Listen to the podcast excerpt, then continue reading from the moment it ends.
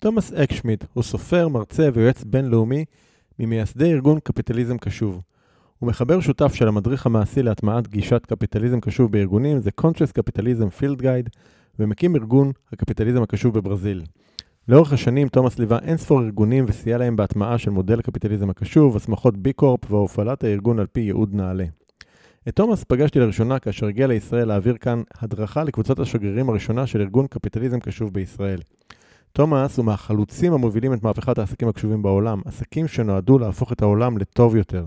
עסקים שלא מסתכלים רק על שורת הרווח, אלא גם על ההשפעה הרחבה שלהם, על העובדים, הלקוחות, הסביבה וכל בעלי העניין. בשיחה שלנו תומאס משתף בין השאר מהם ארבעת העקרונות של הקפיטליזם הקשוב ומדוע כדאי לחברות וארגונים לפעול על פיהם, מהן התועלות שהוא ראה בכך שחברות שמטמיעות את הפילוסופיה הזו משיגות, מהם האתגרים שיש לארגונים בהפיכתם לארגונים קשובים, וגם כיצד העקרונות של הקפיטליזם הקשוב רלוונטיים גם ליזם ולבעל העסק הקטן. שתהיה לכם האזנה נעימה.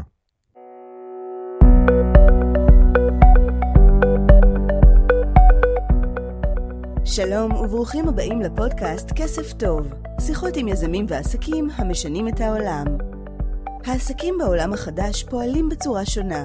הם מגדירים מחדש את כללי המשחק. הם מונעים מתוך תשוקה, להט וייעוד גבוה. על כל אלו ועוד תוכלו לשמוע כאן בפודקאסט כסף טוב, שבו ערן שטרן מראיין את האנשים שמפתחים עסקים שעושים טוב בעולם.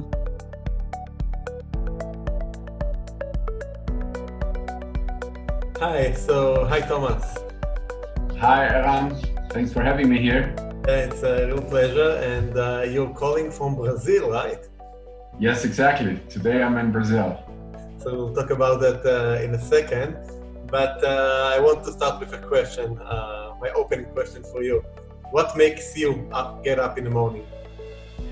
Um, basically, to work to leave a better world for my daughter. You know, uh, once you become a father and you have kids, uh, you know, priorities change completely, and uh, you live, you do things for the next generation, for for my daughter. Good. So you have a, a very strong reason to do that. yes, I do. so welcome again, and I uh, I'd, lo- I'd love you to introduce yourself and your work. So who is Thomas? What do you do? Well, I I like to say that I'm the father of Gabriela and husband of Anna Maria. You know, everything else that we have done in the past feels like uh, obituary, something that it's part of somebody reads about, oh, this is what he, did, he did, you know. Uh, and from here forward, what I do is I lead a uh, organization called Conscious Business Journey, uh, which purpose is to accelerate the transformation towards a more conscious business ecosystem. And we are started to spread uh, in five countries already.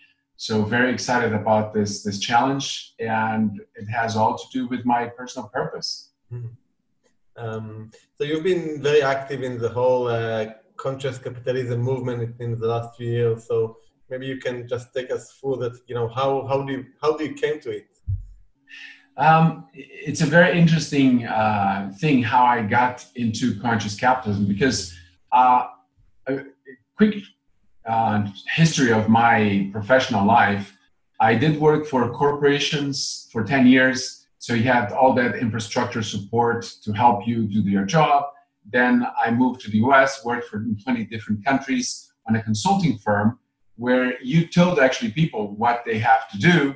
and then when my, my daughter was born, I moved back to Brazil to be closer to the family so she could grow up with the family.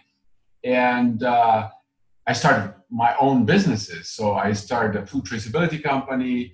And that's the time where you actually do everything you know you're a one man show you have to do everything. And that's what exactly when i got in touch with conscious capitalism i thought our service could be sold to whole foods. And i looked for the owner. Uh, i discovered john mackey and the first thing was like conscious capitalism what is this? So I'm, i want to talk to the guy. I need to learn what he's writing about. And i discovered at that moment when i finished reading this that i was an unconscious conscious capitalist because everything he was writing there, we were actually applying on, on, on our company uh, without knowing that that was a framework, a structure. So that's when I first discovered conscious capitalism, and that was a CEO summit in, in California at the time in 2010. And I invited myself, I managed to go in and I met amazing, 80 amazing CEOs, Howard uh, Schultz from Starbucks, uh, Kip Tindell from Container Store, John Mackey in person, Doug Rauch from um, the uh, Trader Joe's, and so many other uh, amazing people. And that was my first interaction, my contact, and I got so excited that that what we were doing intuitively had a framework that could help us stick to the plan. So, so you know, maybe give us some like an explanation. What is con- conscious capitalism? You know. Um, some people say it's a philosophy. I think it's it's going back to the essence of business is all about everybody who starts a business, they start to make something better. Nobody starts to make more of the same because you have very little chance to compete in the market. So you start with the idea I can do this product better, I can do this service better, I can make my life better. Or even the most altruistic business leaders, they say, we can make the world a better place. Right. Then you have, you know, businesses like you started Waze and all other businesses like this that make the world a better place you know so that's the philosophy behind conscious capitalism is going back to the essence what business is all about it's to make life better but if we go back like to you know the early days of business and capital in capitalism you know it was mostly about let's make money you know yes so this is some, complete different approach to business it is but the fact that in the past we we came for thousands and thousands of years of poverty. We had we were illiterate, we didn't know how to read, to write, we lived only 30 years. So people when start making money, what they wanted to do, they started accumulating. And they wanted to hold to that money because say, well, I don't want anything um, you know, I want my my kids to have enough. I want my granddaughter, my grandkids to have enough. And now we are in a world that's so much bigger. We have, we live longer, we have less poverty, we have more wealth. If you think about our generation, our parents at our age, they had less information, less health, less knowledge, less food, less logistics, less mobility, less of everything than what we have today. And our kids, when they reach our age, they will have even more than what we have access to. So they change the mindset from scarcity to abundance and that makes people going back to business in a way instead of accumulating so much and doing philanthropy let's use the business on its own journey to make a better world and that's the essence so it's basically like you know the whole world is moved from survival mode uh, into a more wealthy mode so its businesses need, need to change with that as well Exactly, because there's so much more resource available. Uh, we have other other constraints now that some of the resources are limited. We thought they were unlimited, but they're limited. You know, nature is suffering. We have global warming, so we we are in a moment where uh, a lot of people are calling to business to regenerate, not just to generate profit and value, but to regenerate the world we live in. Uh, that was that, was theme from in Davos uh, a couple of weeks ago. That was something that um, Larry Fink from BlackRock mentioned. Also, they they're looking for companies and businesses that actually uh, regenerate, not only generate but regenerate. So that's the new new norm. So what are we doing to make this happen? How do we regenerate the world, not just generate more value or profit? We have enough. We need to regenerate and redistribute. So uh, we, we met actually about a year and a half ago when you came to Israel. You did uh, the conscious capitalism training for the uh, Israeli chapter new, new, ambassadors, and it was yes. privileged to be there. It was very very uh, uh, interesting training and very helpful, and it's a good opportunity to thank you for that again. and thank you uh, and you teach the you teach you taught us the four uh, four components of the conscious capitalism. Maybe you can take us through them quickly. Yes, um, when we talk about conscious capitalism, we always talk about you know the four fundamentals, which is uh, everybody who starts a business starts with a purpose, with a cause. you know there's a why behind. You want to improve a product, you want to improve a service, you want to improve your. There's always something to, to make it better. And this why yeah. not necessarily make more money. yes, it's not about just making more. More money is a consequence of how good you are. Yeah. You know, the better your product performs, your service performs, the more money you will make. The better you serve, more people will consume from you. Mm-hmm. So this is the first, having a clarity of what the cause is, what the purpose is. And then sometimes that's a that's an emotional thing and you have to put that in words so it touches other people's hearts. You know it's not just a uh, logical decision a brain decision but it has to touch people's hearts so you connect deeper with your relationships with your customers suppliers uh, uh, employees community and so on. So the second thing that's really important just to make uh, something about that uh, so um, you said something I think which is very important that it's not only logic; it also needs to touch someone in the heart. And I think that this is something that you cannot fake. Uh, no. Because you know you can you know some organizations we know them they say you have they have all this you know great uh, words they are very well crafted uh, they are very very well designed but you know it's not really connected to to, to the heart of anyone. It, you don't really feel that from the company. It's like it's completely just a statement. Exactly. And you can feel that when it's fake when the the words are not connected to the actions to the decisions the company make mm-hmm. so you know you go sometimes i stay in a hotel and there's a nice sign on the on the on the bathroom save a towel and we save water we will be environmental friendly but then everything else in the hotel doesn't match that message of being environmental friendly because they have plastic cups they have other stuff which is cheaper. So what they're trying to do is they're saving money. They don't have that in their dna so it's not a purpose proposition is just a cost saving proposition so people don't trust you yeah yeah and I, I, think people people can feel when it's fake yes yeah. okay. so the, the yeah. second fundamental is the stakeholder integration so everybody needs to win that the time where you know i maximize the profit for my shareholder is over that milton friedman uh, uh, you know message of you know business exists to generate profits for shareholders is no longer valid. We had last year the Business Roundtable, 183 CEOs signed a manifesto saying that we need to focus on all the stakeholders.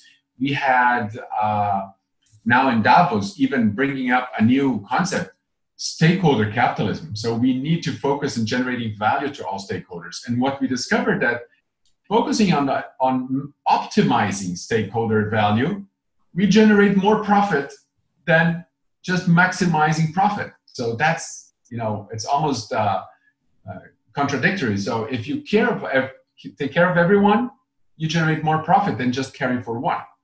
Yeah. Okay. So that's so.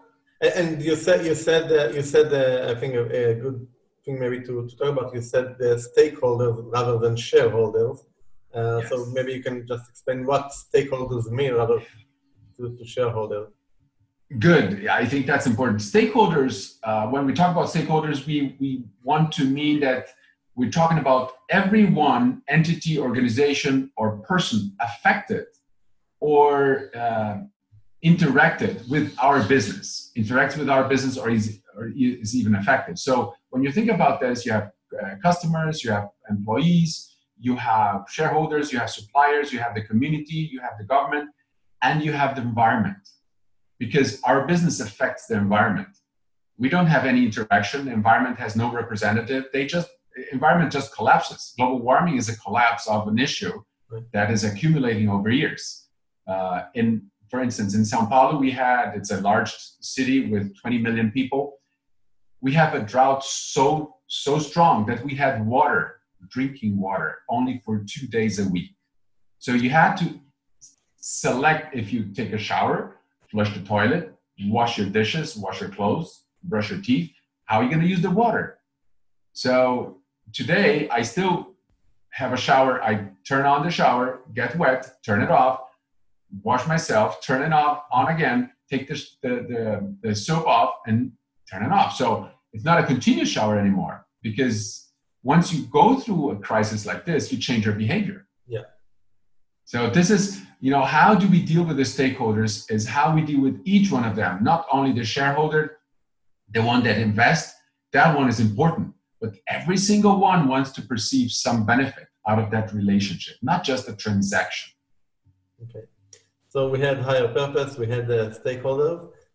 The next one, uh, it's culture, the, uh, the responsible culture. You know, how, how do you create a culture that actually leverages your, uh, your purpose?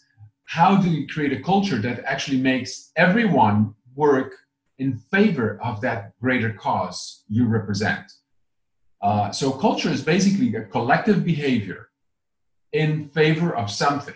So if you have great, you know, strong values that leverage your purpose, if you have rituals that celebrate the successes and the achievements of your organization and the community and the stakeholders and you know employees, customers, shareholders, everyone, uh, that basically strengthens the idea or the cause you represent, your purpose. So ultimately, what we want is to have everybody engaged from their heart, not just from their mind, and defend your, your purpose, defend your cause, defend your business, defend your product, your service. That makes a whole difference.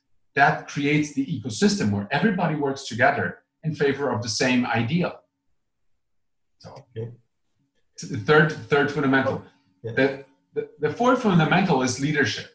And we usually talk about this the, as a last one, but it always starts with leadership. Uh, you need a servant leadership people that will actually serve the cause, serve the purpose. What happens most of the companies, they get so much pressure from shareholders, from people who invest in the business, that the leaders start focusing on short-term gain or short-term financial result. Then that becomes a vicious circle. The same thing is if a leader focus only on the ego, say, "Oh, look, I'm the president of this company. I'm the best. I'm the greatest. I'm the," so that's the ego approach instead of the ecosystem approach. The more you care of your ecosystem, the stronger you get. The more you care about yourself, you make everybody follow you, caring about themselves too. So you get an ego-based organization instead of uh, organization based on purpose on on the ecosystem. So we as, as we talk about leadership, it all has to start with the leader, with the agenda. It has to be a leadership priority, and everybody else has to behave in favor of all those three other three elements. Because whatever the leader behaves, that's the message he's sending. It's not a verbal message, it's a behavior message. And people will behave the same way. Right. So, um, I think when people listen to what you're describing here, it's you know it's all makes perfect sense, and if, I, I don't think you we will find anyone that says no no no I don't want this. I, I believe everyone will say yes we do, but um, but as you just said, there's a big difference between understanding or saying this thing and actually yes. behaving like that. Um, maybe you can give us a, a few examples of companies, real you know real life companies and situations where we can see this principles actually implemented in, in real life? Uh-huh. Um, I'm going to give you, uh, there's one business, uh, it's called Avante. They have operations in Brazil and Israel, just to actually bring that connection into this conversation. Since I'm in Brazil, you're in Israel. Right. I'll, ju- I'll just add that uh, Erez Yerushalmi, uh, which works for Avante, uh, was interviewed in this podcast a couple of episodes before. So uh, uh, Great. Good, good, connection. Yeah, and, and he was part of the program as well, so the Conscious Capitalism program. So that's very important. He shared some of the experience. So Bernardo, who is the CEO and founder of Avante, he had a practice in Brazil. So at the end of the year, he, they work with microcredit. So he has people all over the country in very poor areas where where they can benefit from the microcredit. So we'll make other people's life better uh, at the end of the year, when he identifies the representatives that are best performers in the business, mm-hmm. what he does, instead of sending him a big check, a bonus, a lot of money, he sends, he writes personally, handwritten note thanking them for what they have done. But then here comes the, the, the tricky part. He does not send that letter, handwritten letter, to the representative. He sends that letter to his or her parents. Mm. Because when they receive that letter, what that's that's looking at this after the stakeholders. Right. You know, who are the relevant stakeholders, the stakeholders from the stakeholder? Now you start creating an ecosystem. When those parents receive that letter saying, Your son has done an amazing job, your son is a hero of your community, he has allowed people to fulfill their dreams, start businesses, improve their lives, improve the community. We are so honored to have your son working for us. Imagine a message like this for your parents. Yeah. How would they feel? Every parent wants their kids to succeed, to be happy, to be, you know, generate great impact, be recognized. These parents will take that letter to the pharmacy, to the gas station, to the supermarket, to the doctor, to the neighbors, everywhere. They will frame that letter, hang it in the, on the wall. They will promote the business. They will help improve the community by spreading the world of microcredit and the work that their son is doing or their daughter is doing. So that's an ecosystem. How you that person will be awarded, uh, recognized by the whole community. Oh man, you were the guy. Oh, you did this, and everybody will recognize it. This is a collective recognition of a great work, a great job. It's worth more than money. Yes. So I, I, I, I listen to that. It's a great example, and I want to play the cynical uh, person uh, for a second, okay? So someone can, can listen to this and say, well, you know, that's a very smart CEO. he, he knows marketing. He knows how to do things, you know, and that's a very good marketing, uh, you know, marketing activity to do it like that, you know. And but you know, I, I sense how you describe that, and I sense it's from the heart. But still, I want to, to play like the the cynical one who sees something like that. And so, how, how do we know to differentiate? It is. I'm, I, it's it's it's only um, true when all the decisions you make make sense. Now, imagine if the same letter is sent from Citibank in New York to the branch manager in Miami saying, you to the parents of that branch manager to the to Miami. Do you think that letter is real? Okay. He can use the same thing. Oh, Citibank CEO will say, "Oh, I'm going to do this too. I'm going to all my managers, branch managers, they're going to be so excited." It's it's not real. It's yeah. all about money. It's different. So uh, you, it's so of course it's, a, it's also a, the intention which is behind yes. it, which people feel. Yes. So it's like yeah. even more like the, the energy that you put yes. into into the action that makes the difference. Yeah. But all the decisions this that the, the two CEOs do, how they make decisions, why they make decisions, what is the product and the service they offer, what are they, you know, what's getting better with their presence? Mm-hmm. What is the difference they're making with their business in the world? So that's a big difference. Is it, is it a numbers game? You just want to get more and more and more? Or is it a quality game? You want, you want to make it, things better, better, better. So that's a big difference, right? And if you have just target numbers, as your targets are numbers, you have to sell more, you have to get more mortgages, you have to get more accounts, you get more uh, saving balances, or you have to get more people starting businesses and fulfilling their dreams you know, making things happen. So that's a big, big difference. Um, I, I, give you another example. There's a company in the U.S., Barry Wehmiller. Every every three months, they award uh, to the best contributor in the business in each plant they have. They have about 180 factories in, in the US and Europe. Uh, what, what do they do? They do machine equipment for production line. It's not sexy. Nobody sees that because it's like a, a cardboard folding machine that prepares the, the cardboard to put the, the product inside. So yeah. nobody knows what it is. But every time, every three months, the peers, all the employees select one person that did the best contribution that month. Mm. And that person gets for a whole week a yellow convertible to drive. That's cool. so it's a, an award. So everybody in the city, it's a small town, 100,000 people, very, you know, small places. When they see that guy driving that yellow convertible or red convertible, they say, "Oh, I know who that guy is." and why he got why he, he's driving it? Exactly, because a town like this doesn't have a car like that. you know, they're like hardworking people there. Maybe they have a Corvette, Corvette or that, but that the yellow out, you know, completely uh, outs, outside that place, it calls attention. And guess what? Most of the guys get the car. The first person they take for a ride is their mother. Oh. Isn't that amazing? and of course, the kids from that person say, Hey, daddy, my friends are going to play at home. Can you pick us up at school with a, the, with the yellow car? So everybody wants to be part. So that's a, and that's the important thing on the rituals. What are the rituals that actually express your intention, your culture, your servant leadership, your stakeholder orientation, integration, and your purpose? Those are decisions, those are actions and rituals that celebrate your purpose, how you live your intention to change the world to a better place.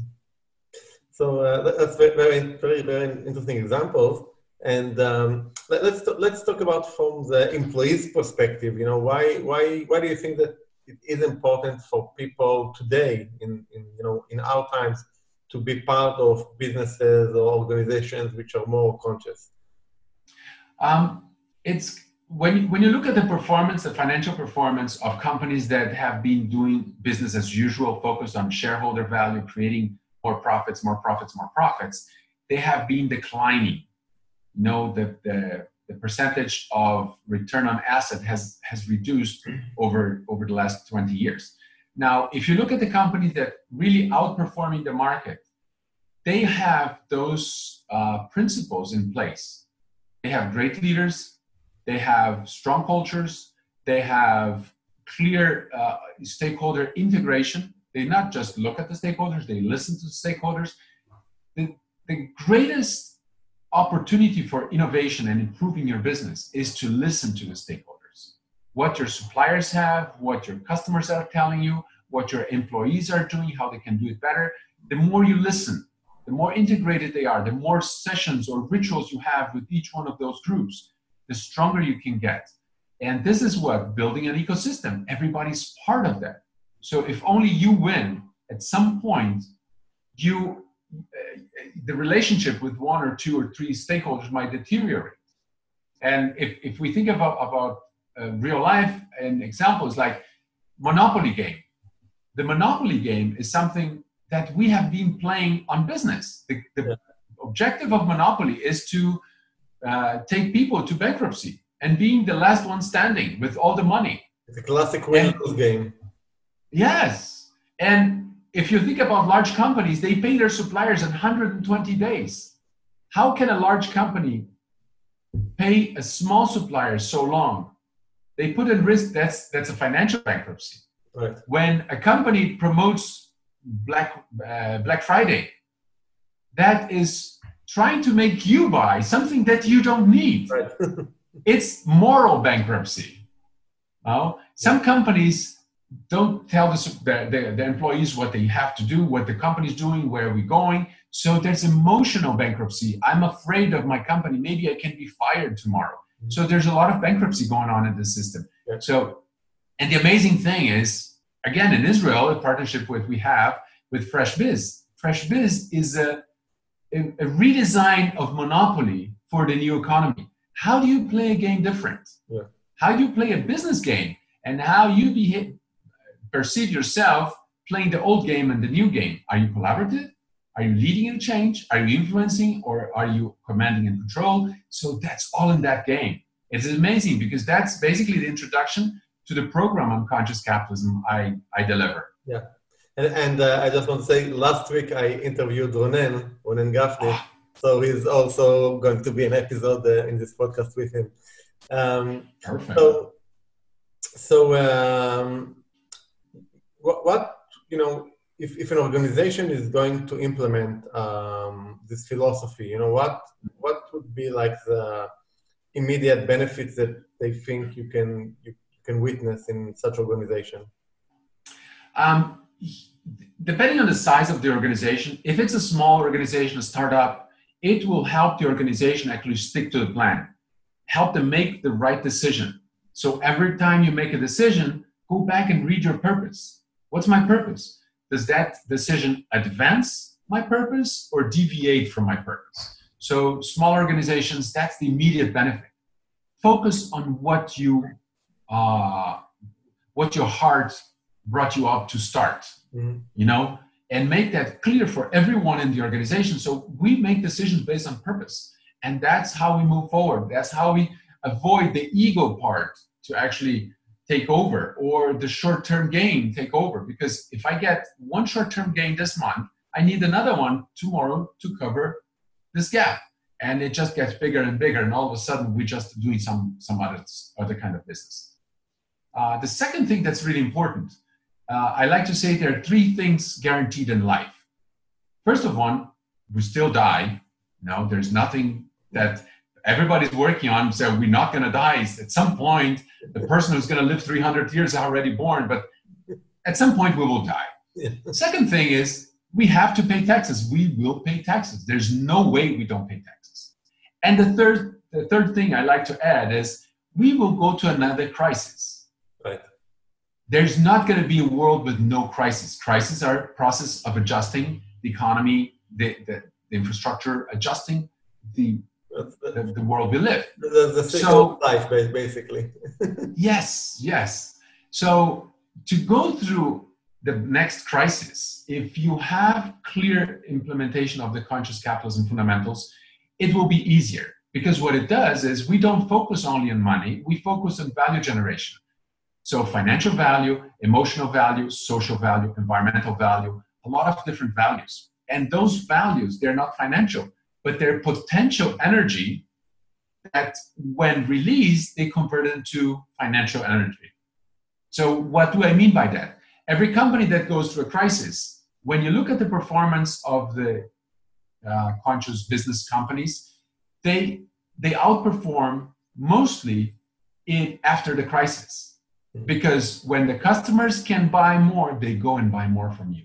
When the supplier has an idea, they will offer first to you. There's a conscious company. Everybody, the community will serve better your organization because if you protect, if you serve, if you take care of your stakeholders when they can they give it back by buying more generating more ideas being more efficient everything contributes for you instead of the other ones that they just took from you yeah. so, powerful right yeah so um, what do you think would be like the um, most important thing for a company to understand in order to apply it in in in you know in its day to day? What would be um, where, where, do you start start with? You know. Yeah, I the start has always to do with where did we as a business start? How was the world when we started what we started? Mm-hmm. You know, if you think about Coca-Cola, I'm going to go for a big example here. Are they conscious? Maybe. They do great stuff on sustainability. Yes, they do. Is their product conscious? Mm, not really. Not really, right? But let's go back when they started. What was Coca Cola? Was a medicine. Right. Was something to take care of you, to, to heal you, to improve you. So the, the big question with companies is what was the world like when we started? And what was our intention when we started?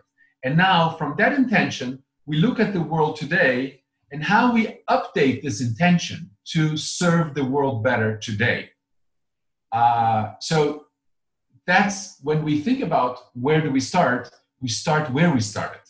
We started where the business started, what the world was, what the intention of the founders was. Sometimes the founders are there, sometimes you have only history, sometimes you have, you know, the presence of the, the next generation of the founders, they understand. So that's where we have to go back and start digging and you know diving to recover the essence of the business. That's recovering the essence of the business, the fundamental intention of that business creation. Yeah. And you gave the Coca-Cola as an example, and I think that, um, and, and I, am sure everyone will agree that the products, the main products, are not uh, that uh, conscious or, or, healthy. Yes. But I think that you know companies like like Coca-Cola do understand that, and are trying to yeah. to shift to, to, you know to to develop new products that are more. Uh, uh, more conscious, if you if you like, yes. Uh, today, and so they're starting to shift uh, shift it. And I think that you know one of the um, one of the I think a profound understanding that I had during the training that you delivered in Israel is that before that I thought that you know you can be you can either be conscious capitalism or not. You know, it's like a mm-hmm. zero or one game. And what yeah. I understood for, for the training was that it's actually it's not a zero or one game. It's it's it's all between, and you can yes. be on the spectrum of you know how conscious you are. So you can become more conscious uh, than you you were before. What what's how do you see that? Oh, you know, let's go back to Coca-Cola. They understand that they have a strong brand, but the product itself might have not a long future Mm-hmm. So they're investing in tea, they're investing in juices, they're investing in healthier alternatives right. because they, for now, they still have the financial capacity to, to react and to get ready for the new future that's that's emerging. So that's very important. They are aware of that. They're doing this. In on the side, they're doing a lot of initiatives to actually improve communities, improve everything they can to keep their brand awareness strong. So it gives them time to actually come back with new products, better products, healthier products that make the contribution we expect today. Yeah. So, uh, and when we talk about consciousness, uh, every organization, organizations are people based, right?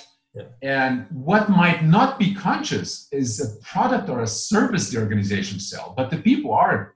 And you can, every company can be saved, every company has a path what might not be there in the future is a specific product or a specific service, right? So if you think about even the conscious journey, uh, there's no finish line because every time you, it's like knowledge. The more you know, you know there's so much more to learn, right? right? Every step you take forward in being more conscious, and if you're listening, and if you're talking, and if you're hearing what your stakeholders are saying, are telling you, say, oh, there's more I can do. There's more I can do. I think uh, one amazing example last year we celebrated 25 years for the start of what we can call the conscious business movement. Uh, a company called Interface, they manufacture carpet, you know, uh, business carpets, you know, something for offices. And their business, Ray Anderson, who was the founder, the CEO, he said, he was invited to actually sponsor a sustainability project 25 years ago, 26 years ago now, uh, from their team. And he said, I have no idea what sustainability is. So he started reading stuff. He read uh, Ecology of Commerce and he discovered an expression, the death of bird, of birth. So the extinction of a lot of species. And he said, Oh my God, the way I'm conducting business might be illegal in the future. I'm just extracting from the system and not giving anything back. So he decided that, that at that point, 26 years ago, that their business was going to be carbon neutral by 2020. Unfortunately, he passed away, you know, uh, a couple of years ago, but they reached carbon neutral by 2019, last year. So it was an amazing celebration for that 25 uh, year movement, uh, 25 year anniversary of the conscious business movement, because this guy started the first initiative in the world to make a company carbon neutral. And so what happens is that now they're going to be carbon positive in a product that's yeah. oil based. How can you be carbon neutral on a product that's oil based? So uh, it, it's it's hard, but they managed to do that. So it is very exciting to see a company like that started 25 years ago with very little support. Nothing was available. Today, again, we have 25 years later, we have more things available, support, ideas, technology to make that happen faster. That's amazing. Right. So um, when when you started, you know, uh, um, getting more involved in the conscious capitalism movement, what what the changes that you saw, you know, when going into companies and implementing them? How do you saw those companies changing? You, you do, you're doing a lot of consulting work, right, in, in companies. So, you know, how how how do we see that evolving?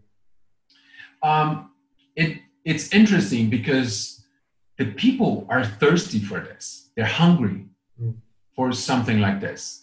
And as soon as the CEOs start talking about it, um, I've been in, on companies that they decided to have no financial targets anymore.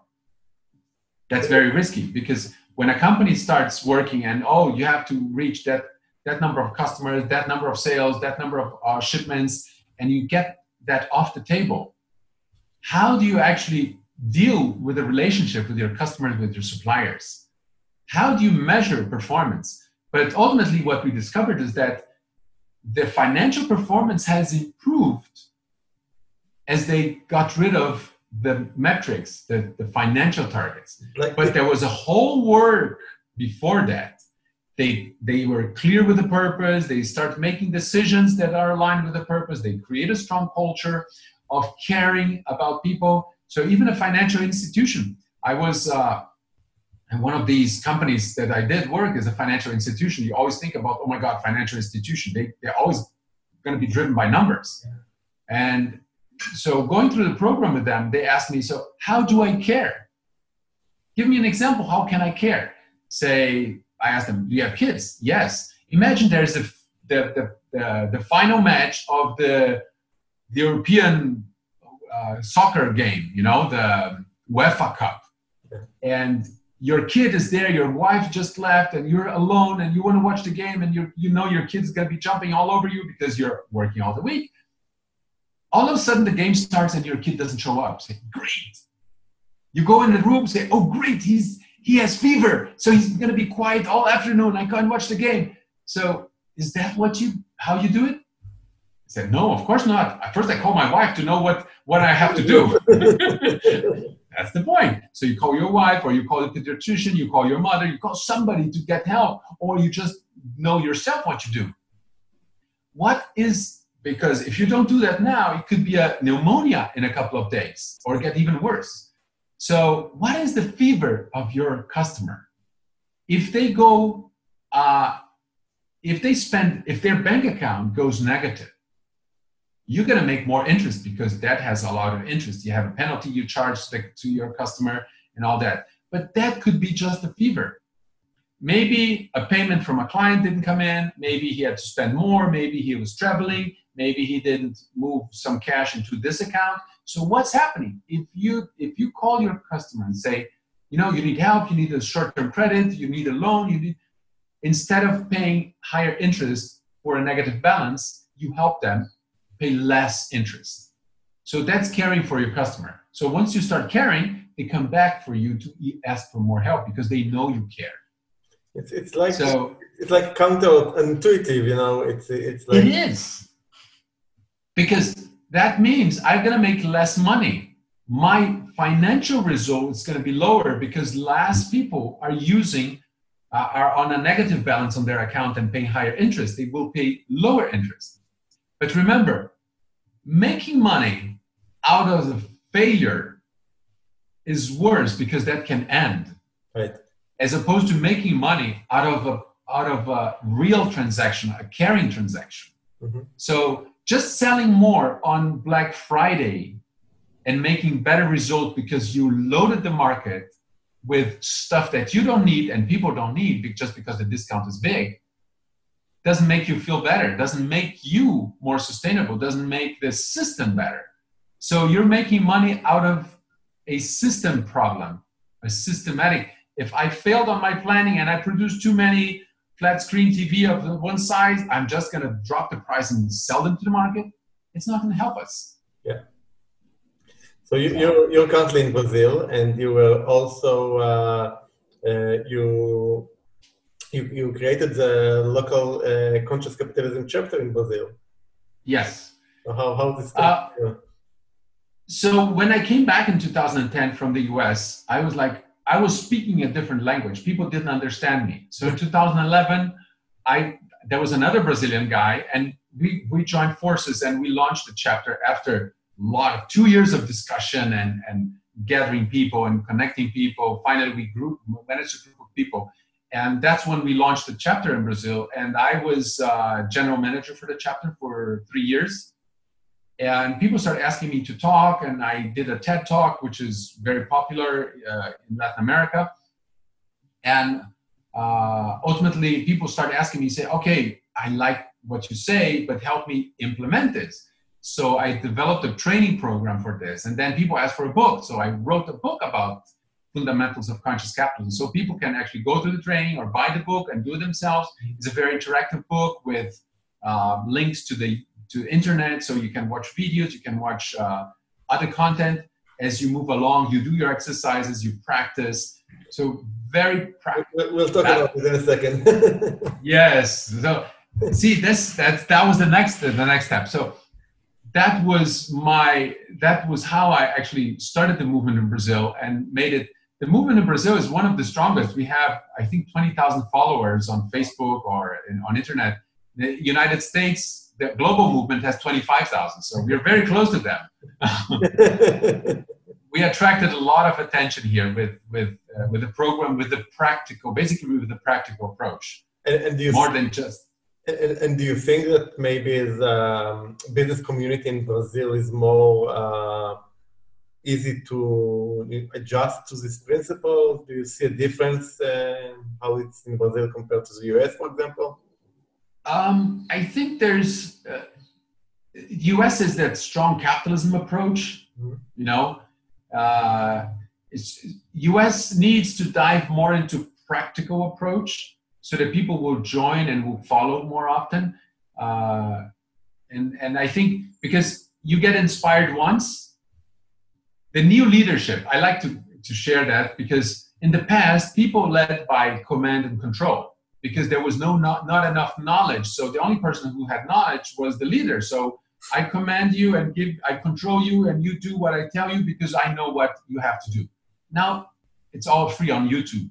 So you bring people together to you if you inspire them. And people will stay with you if you teach them, if they're still learning, if you educate. So that's the new leadership model. So unless we move to inspire, which we're doing great, but we're not educating, so people just go and get inspired and they move to somewhere else to find somebody who can inspire and teach them something new. And this is, I think, this is the biggest challenge now nowadays in conscious capitalism. We need to have more people uh, teaching how to do this. And that's one of my uh, my intentions is to to form people and at this program, Conscious Business Change Agents, is to get people the tools so they they can teach more people. Mm. In Brazil, the first program was in 2015. From this first group, we have about five companies that work on purpose, on culture, on uh, leadership, just from that intention, from what they learned, they created businesses. Mm-hmm. Uh, there's one business that's called Essence Branding. She has already done 50 projects on purpose, helping companies to write their purpose, live their purpose. So it's amazing. Yeah, it's amazing. So um, I showed the book uh, before. Uh, this yes. is uh, the Conscious Capitalism uh, Field Guide, um, yes. which you co-authored with Raj Sisodia and Timothy Henry uh, which actually Timothy was in here in Israel uh, a couple of, I think, two months ago or something like that. Um, ah. So please say something about the book. You know what what we'll find in it and how you became to, to be called it. Okay, so the, the first book is the fundamentals. Of, I'm going to gra- grab it here so you can have a, a picture of what it is. So the first book I wrote was uh, Fundamentals of Conscious Capitalism. Raj Sisodia wrote the foreword and the funny thing is, I asked Raj, I showed the book to Raj over Skype, and he said, How did you do this? Say, Well, people asked me, I had a program, they asked me, we put the program on writing. Oh, that's amazing. So he, I asked him for the foreword. He wrote the foreword, and then when he sent it to me, say, Hey, can you record something now? Because at the end of the foreword on this book, what we have is a QR code where you can actually listen. So this is the end of the Raj uh, foreword, and there's a QR code where you scan it with your cell phone and you hear and listen to Raj talking about the movement. Yeah. So that's that's very powerful. That's a different approach for writing a book. And I told Raj my next step was to translate it into Spanish into English and make this a bigger bigger uh, tool.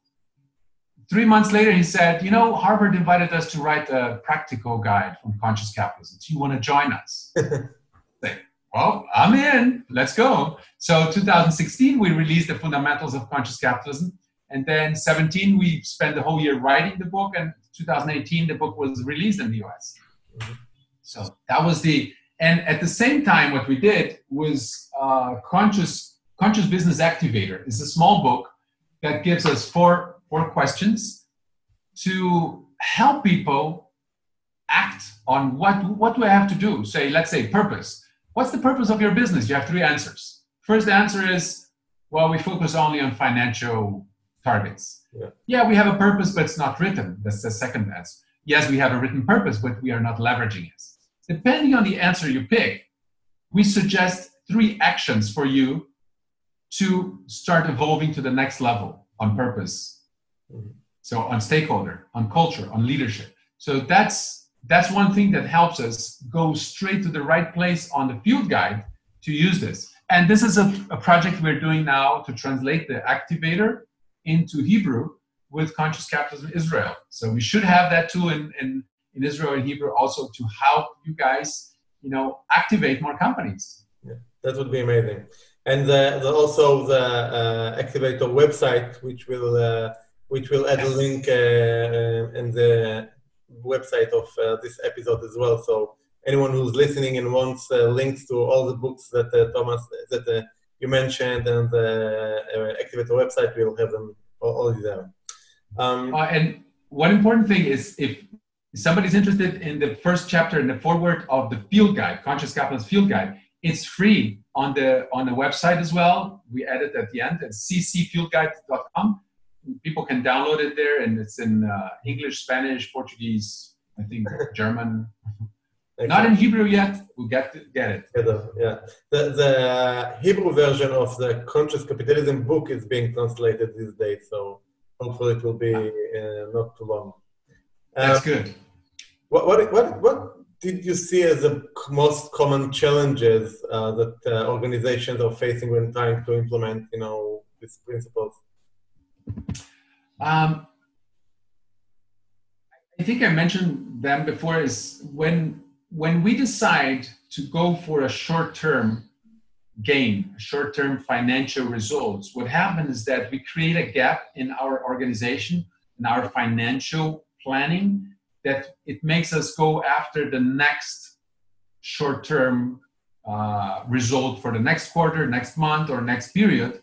And it, it creates basically a vicious circle of just focusing on the short term because oh we got something quickly here. Let's keep doing this instead of focusing on on purpose on long term on on value creation. So this is the, one of the biggest risks. If you're not aware of this and if you don't have your purpose clear you start making decision for short term gain.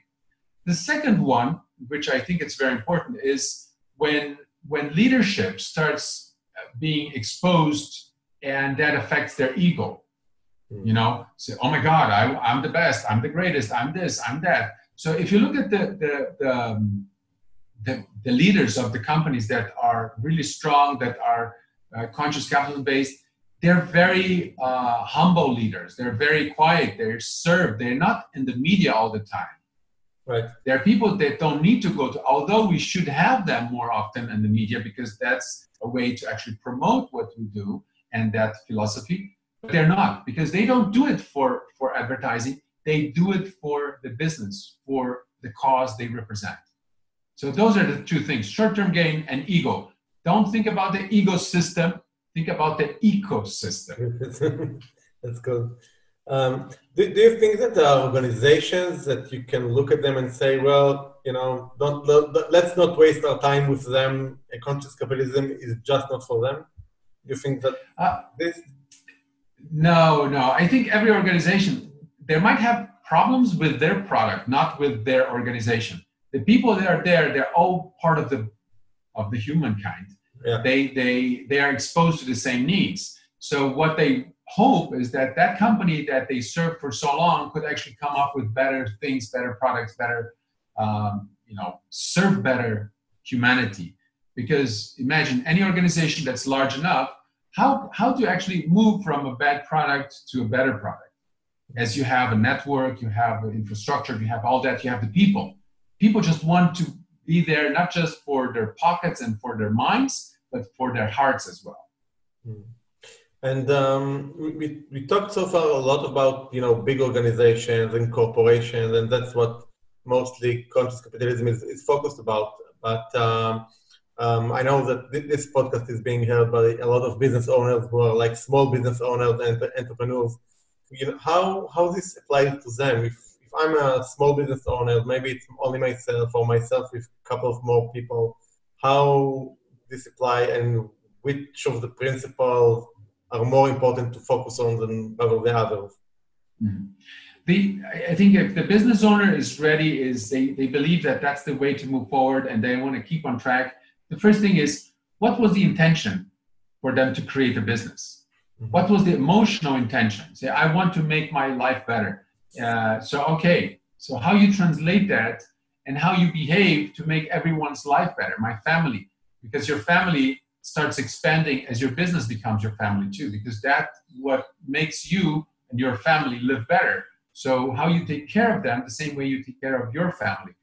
Uh, being very simple, not looking at the product or service. So, my suggestion is for every small business owner, startup, say, make sure you understand the environment you're starting and the, uh, the, the reason why you started the business. Make that clear, make that and put that in writing so that everybody that joins you understands what you stand for.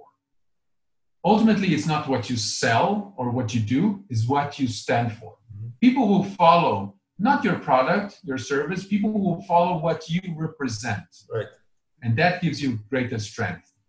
So, so for small business owners, is to start with that. It's like the purpose thing, and and yes. they believe that their intention. Um, yeah. So uh, let let's get personal. what what is your purpose? How do you understand it? My purpose. Yeah. Uh, my purpose is to try to open people's heart. Hmm. I think we are so transactional driven and as soon as you give people the opportunity to actually open their heart and uh, make sure they understand what they're here for, understand their talents, uh, understand their value, what people would be paying them to do for, uh, they they awakened a potential in themselves to actually even start businesses, start things that can change the world around them.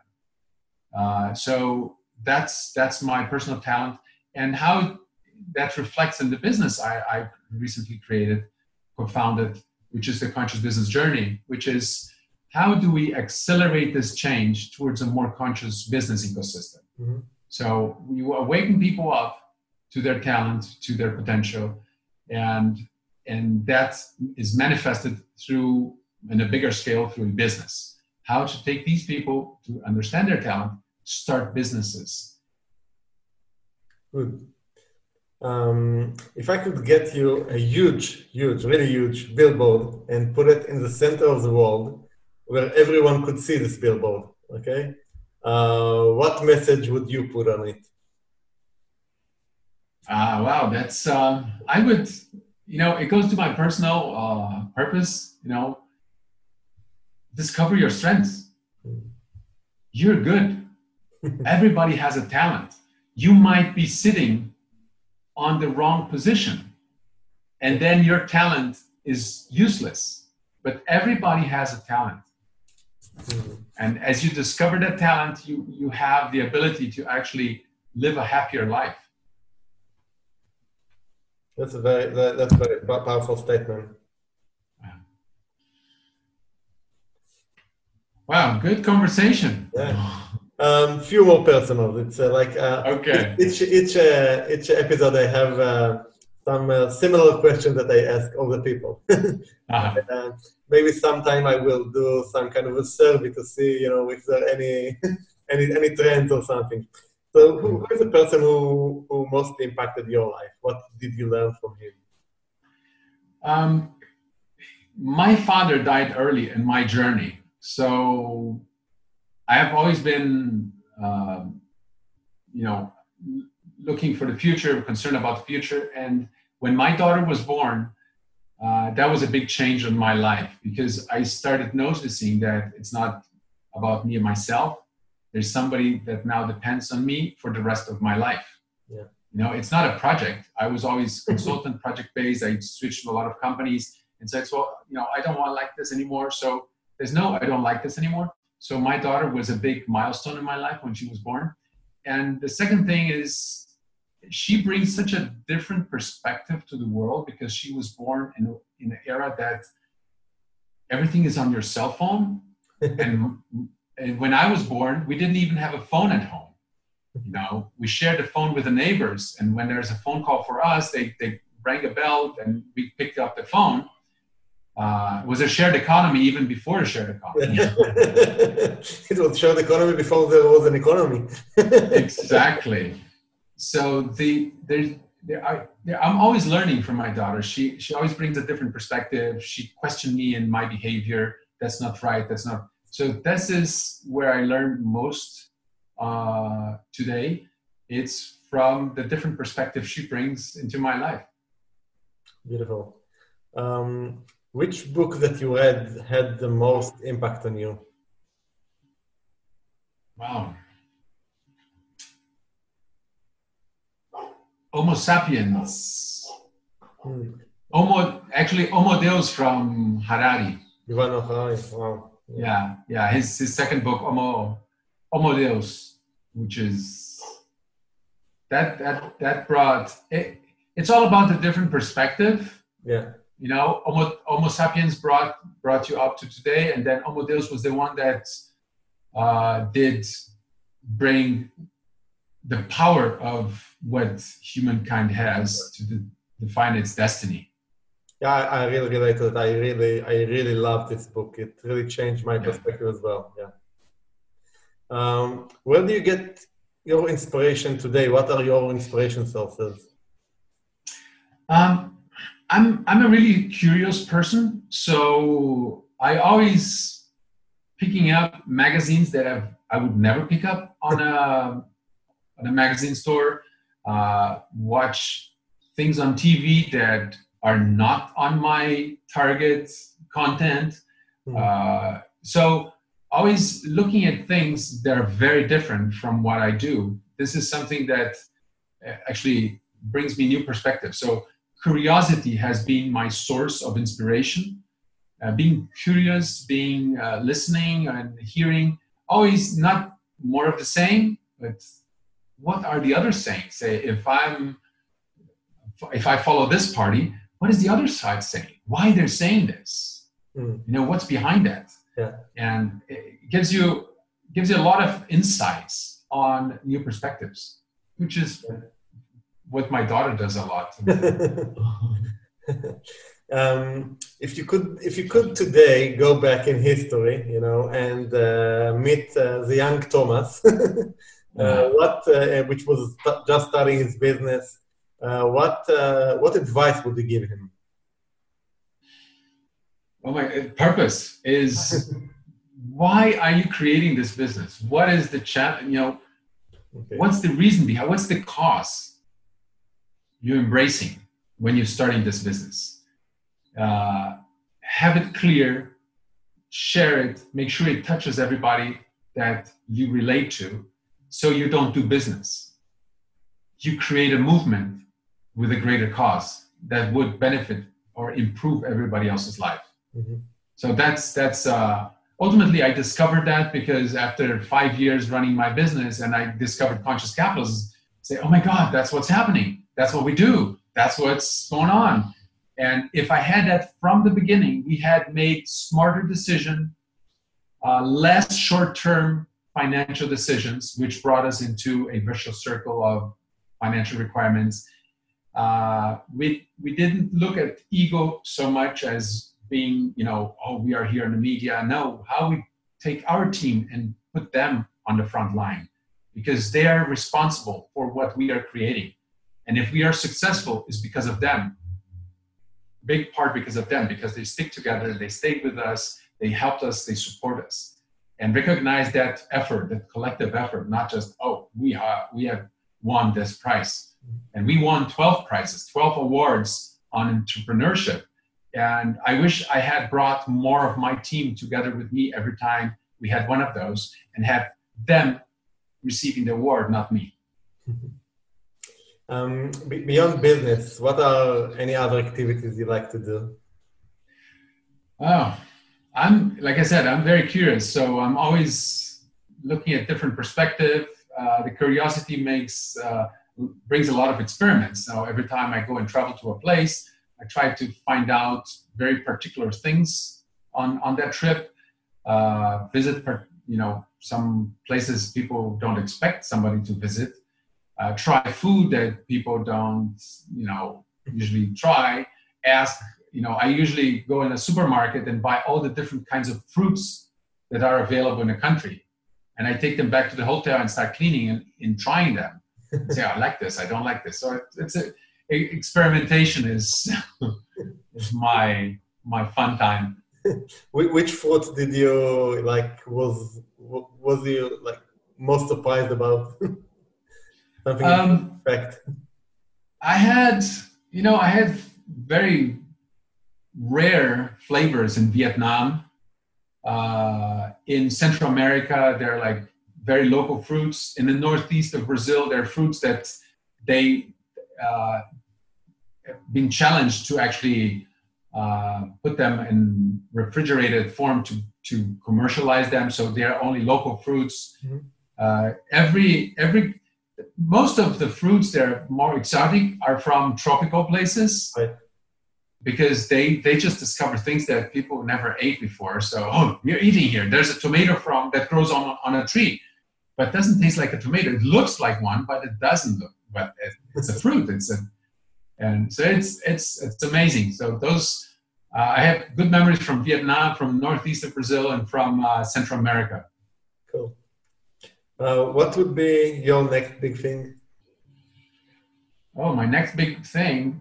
It's probably to see conscious business journey walk on its own, less dependent on me, with stronger leaders everywhere in each chapter I create in the world, Portugal, Colombia, Peru, Mexico, Australia, have these guys actually taken over and each one brings to the table a specific talent and actually in, exchange that talent uh, with each other. So it moves faster because the speed of conscious business journey is is my speed. And i wish uh, you know my peers actually they passed me and moved faster than me. so we we might we, we would be making faster progress on the purpose. Cool. Well, Thomas, that was been uh, really really fun and uh, very uh, very interesting. Uh, I want to thank you thank you for the time. Anything else uh, you know you wanted to add that I didn't ask you? Um, no, I'm just want to appreciate your uh, your curiosity and bringing me the subject up. And it's amazing that a couple of people I mentioned, they were already on interviews with you. Yeah. So I'm very excited to see that happening because, you know, when you mention somebody, you, you usually use them as a reference. Yeah. And that's a great reference to be here with, with these people that you mentioned and with you and, uh, and with the Israel uh, audience. Yeah. Uh, I have a very uh, deep connection with Israel uh, was where the whole idea of conscious business journey started. And uh, we're coming back to Israel this year for another session on uh, conscious capitalism. So hopefully be happy, be happy to see you here again, and uh, we'll be in touch. Thank you so much. Thank you, thank you, Aaron. Thank you for for your interest and uh, sharing this. Thank you.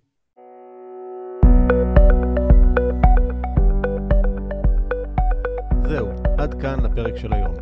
אם אהבתם את הפרק, אל תשכחו לדרג את הפודקאסט שלנו באייטיונס, גוגל פודקאסט, ספוטיפיי, סטיצ'ר, סאונד קלאוד, יוטיוב או בכל פלטפורמה אחרת שדרכה אתם מאזינים לנו כרגע. תוכלו למצוא באתר הפודקאסט כסף-טוב.ביז את כל הכישורים הרלוונטיים לפרק הזה. שם גם תוכלו להירשם לפודקאסט ואנחנו נשלח לכם תזכורת בכל פעם שאנחנו מעלים פרק חדש. נרשמים באתר כסף-טוב.ביז. אני מזמין אתכם לכתוב לי תגובות, מה אהבתם, את מי תרצו לשמוע בפרקים הבאים, או כל הערה אחרת שיש לכם. מוזמנים לשלוח לי ישירות למייל ערן את כסף-טוב.ביז או בפייסבוק שלי facebook.com/ערן פנפייג' וחבר'ה, אל תהיו קמצנים, שתפו עם החברים שלכם. מה, לא מגיע להם גם ליהנות ולהפיק ערך? אני ערן שטרן, שמח שהאזנתם לנו ונשתמע בפרק הבא.